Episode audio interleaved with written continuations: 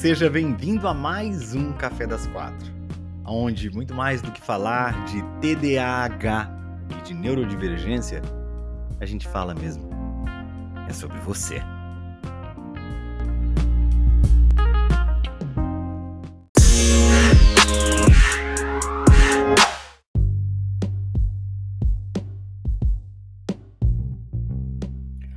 Olá, olá, olá! Sejamos todos muito bem-vindos a mais um Café das Quatro. Agora regravando o Café das Quatro. A gente reinicia o Café das Quatro porque eu descobri que estávamos sem áudio na primeira gravação. Então eu, estou voltando. Tá vendo só como eu não posso deixar os comentários? Eu tenho que estar com os comentários aqui na minha frente. Não adianta, não, não tem como eu ler a, a, a, o atrasado. Não dá para eu ler atrasado. Então, assim. Como os comentários passam muito rápido, certo? Se você quiser deixar uma pergunta, eu vou fazer o que eu sempre faço e não fiz dessa vez. Olha como, olha como eu me lasquei. Você viu? Eu não fui fazer o que eu normalmente faço, me lasquei, né? Por, por quê? Por quê? Vou explicar por quê. O que acontece é o seguinte. Normalmente eu peço para as pessoas, e o pessoal do podcast também vai entender o que aconteceu. Normalmente eu peço para as pessoas colocarem as perguntas neste símbolozinho de interrogação que tem aqui embaixo, que serve exatamente por isso. Só que o que, que eu fui fazer? Eu, como TDAH que sou ansioso que sou, fui respondendo as perguntas à medida que elas foram aparecendo nos comentários da live. E o que, que aconteceu? Muito simples, eu fui parando para eu poder ler a pergunta e poder responder, porque não tem condições de eu estar respondendo uma pergunta e estar tá lendo outras, certo? Senão eu fico completamente maluco. Então, o que, que eu fiz? Parei os comentários, aqueles ficaram parados na pergunta para eu poder responder, né? E aí eu fui, decidi, falei, não, agora eu vou lá na interrogação para ver. E aí fui lá, fui lá na interrogação, tinha um monte de gente falando, Bruno, tá mudo. Tá mudo, Bruno, tá mudo. Tá vendo? Não posso sair dos comentários. Então, ó, quer deixar pergunta? Deixa a pergunta lá na interrogação. Não vou poder ler as perguntas dos comentários, porque eu não vou poder parar os comentários. Porque se acontece alguma coisa ao vivo, eu realmente não sei, fico sem saber, tá vendo? Aí eu fico aqui mais perdido que camaleão no show do Restart. Ai, café delicioso! Vamos lá? Deixa eu ver aqui que a gente já tem pergunta. Vamos ver quais são as perguntas. Dicas para um TDAH em home office não surtar. De... Ó, vamos lá. Dicas para um TDAH em home office não surtar. Vamos lá. Tem várias coisas, tá? Que são importantes de você fazer. Inclusive hoje, à tarde. Eu não pude participar, participei só do final. A gente faz na mentoria um negócio que é o Pomodoro indistraível. E a gente faz todos juntos. Nós da mentoria temos uma um servidor no Discord, né? Dos mentorandos.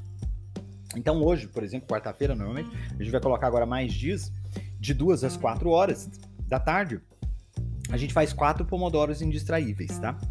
É, todos juntos, com as câmeras ligadas, com o áudio desligado, e a gente fica com o cronômetro rolando na tela, e aí esse cronômetro vai mostrando pra gente quanto tempo falta pra gente é, é, fazer o pomodoro e tudo mais.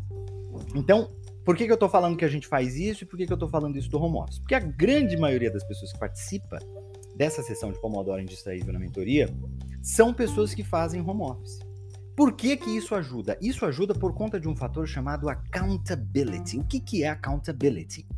É o fato de você ter uma outra pessoa ali, no momento em que você está realizando uma determinada tarefa, você tem uma outra pessoa ali.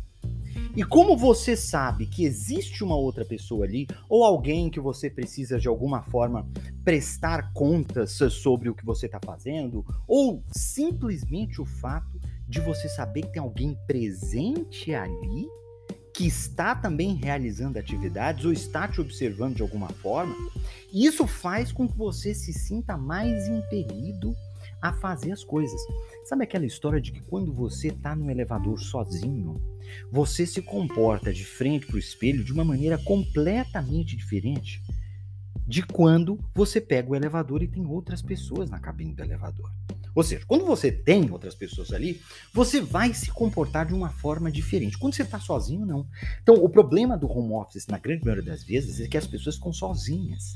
Né? E quem é TDAH não fica só sozinho em termos de. Fica em companhia de todas as distrações internas e externas que ele tem possível.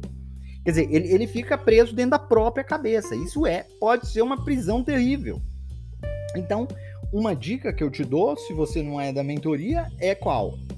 Combina com alguém de vocês fazerem uma espécie de escritório virtual, onde vocês ficam com o microfone desligado e uma pessoa fica vendo a outra. Isso já ajuda você vai precisar necessariamente de um sistema para gerenciar as suas tarefas.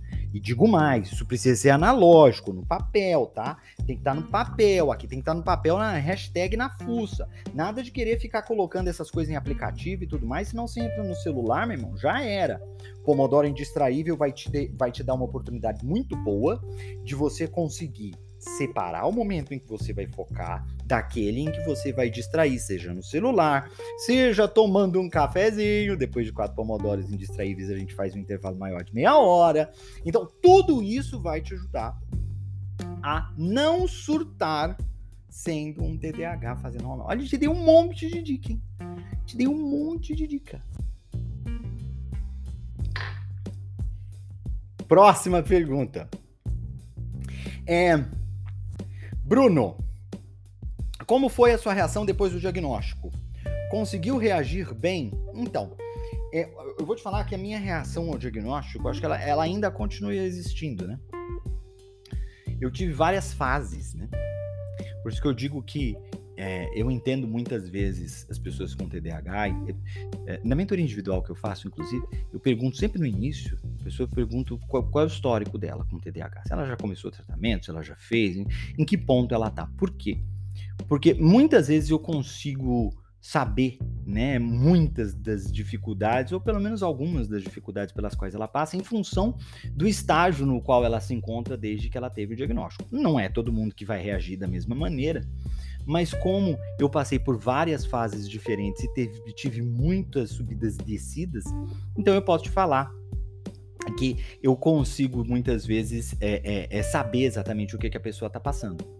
Então, logo que eu recebi o diagnóstico, na verdade eu estava desconfiado que, que existia alguma coisa de errado comigo, isso porque eu, eu estava tentando me matar, então eu, eu supus que é, de fato eu precisava de uma ajuda médica, foi aí que eu fui atrás de ajuda médica e foi uh, através dessa ajuda médica eu cheguei com a suspeita, porque eu havia é, é, me deparado com uma entrevista de uma psiquiatra no, no programa Roda Viva, isso faz quase 20 anos, tá? Passava na TV Cultura ainda à tarde. E aí eu comecei a entender um pouco mais do DH e falei, nossa, será que, será que isso daí faz algum sentido, né? E aí a situação minha já estava muito complicada, foi aí que eu fui ao médico. E aí o médico, uh, a médica, na verdade, na época, uh, me diagnosticou, depois fui fazer né, avaliações e tudo mais, é, com psicólogos, neuropsicólogos, e, e foi muito legal e tal. Aí eu, eu falei assim, poxa, que bom, eu tive um alívio, porque enfim eu tinha uma explicação, tá, pro TDAH. Então, assim, me senti aliviado mas ao mesmo tempo muito confuso, né? Porque eu não sabia direito o que, que era o TDAH e o que, que não era, né? E na verdade isso meio que norteou um pouco a minha vida de ir atrás de informações que fizessem com que eu entendesse até onde o transtorno causava muitos dos comportamentos que eu tinha na minha vida. E lógico, queria saber a solução para eles, né? Então fui atrás de um monte de ferramentas para isso. É a história da minha vida, na verdade. Né? História da minha vida.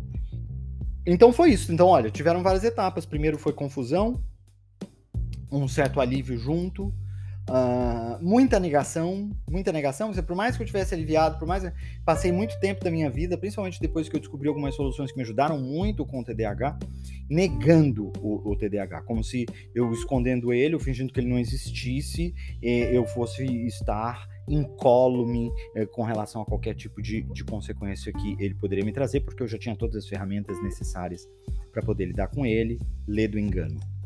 Enfim. É... Mas foram várias as fases. Como não trocar o dia pela noite? Quando chega a noite, eu começo a ter vontade e energia para fazer tudo. Então, a gente precisa passar por um período de reajuste, né? Passar por um período de reajuste. E este período de reajuste vai exigir de você que você faça coisas de dia que normalmente você não faz. Então, se o teu dia você tá muito devagar, ó, vai ter que começar o dia. Vou te falar quando é que eu tô bem cansado à noite quando eu não tô com vontade de dominar o mundo à noite, é só eu ter levantado bem cedo, eu ter feito muito exercício físico, eu ter trabalhado bastante, eu ter feito... chega às 6, 7 horas da noite, eu tô pedindo arrego, tá? E aí às vezes ainda tem mentoria, aí quando eu dou a mentoria 8 horas da noite que acaba por volta de 10, nossa, aí é mais é mais tenso essas semanas então que a gente tá tendo onboarding, né, com o pessoal da turma nova. Então aí tem mais noites durante durante a semana que eu vou dormir depois das 10, né? E aí, depois da ascensão de mentoria, é muito difícil para mim segurar o rojão, porque aí eu tenho que ir diminuindo né, a, a velocidade do cérebro. E, a parte, e são os dias mais difíceis. Então aí o que eu faço é desligar as luzes, eu já começo a sessão com as luzes todas desligadas em casa. É, acabou a sessão, faço alguma coisa, às vezes, de ter que subir a sessão, alguma coisa assim, pá, e vou pro meu quarto, coloco uma música, troco a roupa, às vezes tomo um banho quente. Tem uma série de hacks para poder te ajudar a entrar neste sono, entrar tipo. Você tem que. Porque a tendência nossa é continuar fazendo as coisas que a gente faz. Fica no celular, fica no computador, fica no, fazendo um monte de coisa e é complicado, tá bom? Magno tá perguntando, como é que funciona a mentoria? Mentoria funciona durante seis meses, tá, Magno? A gente tá com as inscrições encerradas, a gente fechou uma turma nova agora recente, mas em breve a gente vai ter uma turma nova. Então, se você quiser entrar na lista de espera, só sei lá na, na bio do meu perfil, tem lá o, o link para você colocar o teu nome na lista de espera. Tem muita gente me pedindo na, nas mensagens, tá? Então eu tô sempre mandando lá para a lista de espera. Essa turma foi uma turma grande, tô bastante gente na mentoria. A mentoria tá muito legal, muito legal. Hoje a gente teve sessão de resgate de manhã cedo. Para quem eu vendo uma sessão, entrego muito mais, né? Durante a semana. A gente toma café junto, hoje tomamos café juntos de manhã, né? Hoje teve também um pomodoro indistraível à tarde, duas às quatro. Enfim, não sei nem se eu respondi a pergunta, acho que sim, né? É... Uh, tem previsão de quando abre inscrição para mentoria? Não temos ainda é, previsão, tá? Mas em função dos pedidos, são muitos pedidos, pode ser que nós antecipemos uma nova turma, tá? Porque tem muita gente mesmo pedindo, nunca tive esse esse esse, esse número, né, de pessoas é, pedindo vagas na mentoria nunca, nunca. E a turma veio cheia, viu? A turma veio cheia. É... Explica de novo sobre como o medicamento TDAH age ou se precisamos de remédios para dormir também. Não necessariamente. Agora a gente tem que entender que cada pessoa vai reagir de um jeito, tá, gente? Então, pode ser que um, alguém precise de fato de uma medicação para mim. Tem pessoas, inclusive, que fazem um tratamento para lidar com o transtorno e não se utilizam de psicoestimulantes. Cada caso é um caso, tá? Então, é, mas não é uma regra. Ah, então se eu precisar, eu vou precisar de remédio para dormir? Não, eu não tomo remédio para dormir, inclusive, não gosto. E uh, uh, uh, não tem nenhum tipo de, de regra que diga, não, vai ter que ter, vai não, isso não existe. Cada caso é um caso, tem que conversar com o médico, tá? É você e o médico, o médico que vai te dar aí essas instruções, tá bom? É, vamos lá, vamos lá, vamos lá. Hum, explica de novo sobre como o medicamento do TDAH, age ou se precisamos de remédios para dormir também. Ah, não, acho que eu falei, né? Então, ele, ele age nesse sentido, ele vai estimular, né? Então, ele faz essa reposição de dopamina e de noradrenalina no cérebro. E aqui nessa área que é onde a gente tem o déficit, é, é, a gente vai ter, digamos assim, esta reposição. E isso vai auxiliar nas nossas habilidades de foco, em algumas funções executivas e principalmente na motivação. Então você vai se sentir motivado a fazer coisas por conta é, de, dessa, digamos assim, reposição dopaminérgica, tá? Porque o TDAH ele tem déficit de dopamina e a dopamina é responsável pela motivação, tá bom? Bruno, no seu trabalho você faz diagnóstico? Não, não faço diagnóstico. Eu conheço pessoas que fazem diagnóstico. Se vocês quiserem, eu posso depois dar aí para vocês algumas dicas de algumas pessoas que fazem diagnóstico. No entanto, a melhor maneira de você conseguir diagnóstico é indo ao médico, né? A dica que eu sempre dou é vá ao médico, é, psiquiatra ou neurologista para você começar a investigação. Bruno, psicólogo consegue fazer o diagnóstico? Consegue também, mas o psicólogo ele não vai ser responsável por um tratamento médico, tá? E no caso do TDAH, é muito aconselhável que você faça um tratamento médico. Então, para facilitar a tua vida e um monte de vai e vem, eu aconselho que você primeiro já vá direto no médico, para evitar você é, ficar indo e voltando, vai direto no médico, certo? Psiquiatra ou neurologista que entenda de TDAH. Ah, uma vez que você tem um diagnóstico, é, você vai decidir com ele, né, qual tratamento medicamentoso que vai fazer, se é que você vai fazer, e depois você vai para terapia, que é a terapia é certeza de você de te fazer muito bem, tá? É, TDAH, café e cigarro, como romper esse ciclo inicialmente? Esses dias foi uma pergunta que a gente teve aí no, na mentoria, eu acho, né? Na sessão de onboarding, na sessão de onboarding foi essa semana. Ah, uma pessoa chegou e falou para mim, olha, como é que eu faço para poder diminuir, né? Essa, essa para poder eliminar esse ciclo aí nefasto. O que eu posso te falar é o seguinte, que eu acho que é importante que a gente tem que terminar o café. É, o que eu posso te falar é o seguinte. É, primeiro de tudo, para de querer terminar de uma vez por todas o vício, ao invés de procurar maneiras de diminuindo esses vícios, esse vício.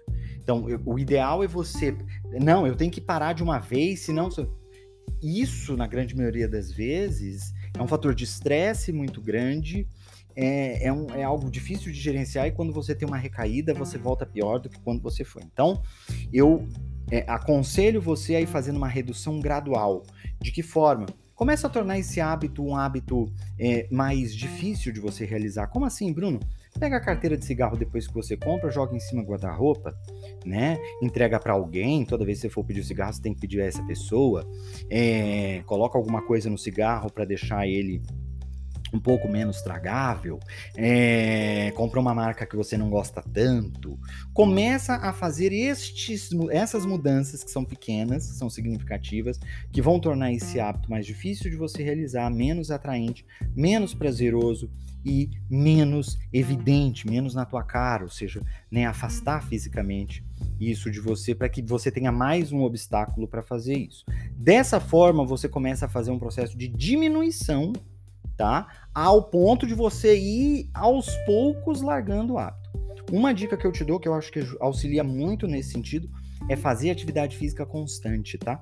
Porque durante a atividade física, principalmente aquelas aeróbicas que você precisa muito do teu fôlego, quando você faz a atividade e você não tem o fôlego, você percebe é, na pele uh, o, o, o, o, malefício do cigarro e isso começa a fazer com que você crie uma relação mais antipática do que simpática com o hábito do fumo.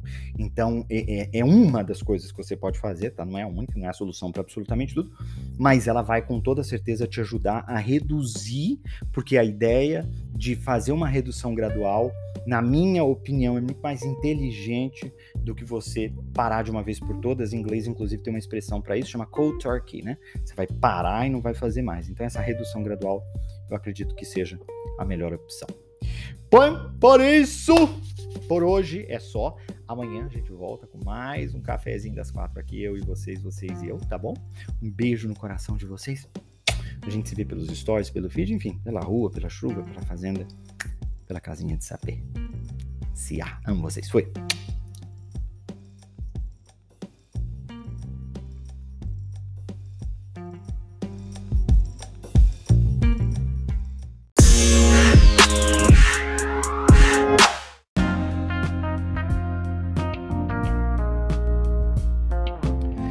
Muito obrigado por ter ficado com a gente até aqui. Para você acompanhar o Café das Quatro ao vivo, ou até mesmo para saber muito mais sobre TDAH e neurodivergência e mais sobre você, é só me seguir lá no Instagram, arroba Bruno Lima Nunes.